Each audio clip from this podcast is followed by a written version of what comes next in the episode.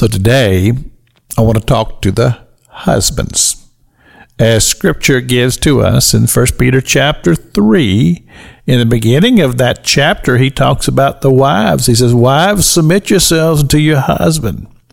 And he talks about how that when the wife uh, who is married to an unbeliever, when that wife lives out her faith before him. And she's consistent in her faith and she prays for her husband, she prays for her family, that that woman can be instrumental in leading her husband to Christ.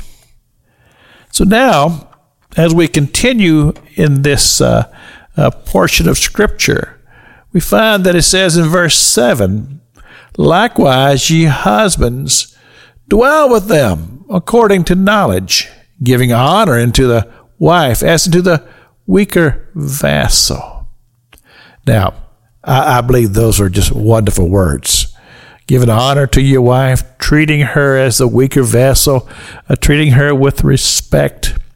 I've heard it said that uh, marriage is 50 50. And uh, I've thought that over. And I said to myself, well, now, my wife is very, very intelligent. And she has great instincts. And I trust her uh, heart. But the truth of the matter is, and I know this as a person who's read the scripture, when it comes to the spiritual development of my family, that responsibility lies upon me. Not to just shove it off and say uh, to my wife, You be the spiritual leader. No, I'm the spiritual leader because God has given me that role as priest of my family. But now, listen to the rest of this verse. It says, As being heirs together of the grace of life, that your prayers be not hindered. Now, simply this He's telling me that my relationship with my wife can affect my prayer life. And I believe that our prayer life is very, very important, especially again as the leader and priest of your family. For the man to not be praying over his family, I believe, is disastrous. It's very important that as men that we pray every day for our wives and for our children, our grandchildren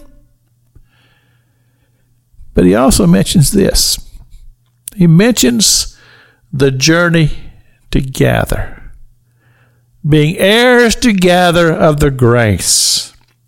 That tells me this that as a man and a wife, we have a destination, and that destination is heaven. And we are living our lives in such a way to build ourselves up in our most holy faith so that as we come to the end of our journey, that we will enter into the joys of heaven. And I believe that is a tremendous goal for any man and woman that we would grow in our grace and grow in our spiritual life and development, and that we would set that example for our children. It's Pastor Jack King with a gospel on the radio broadcast.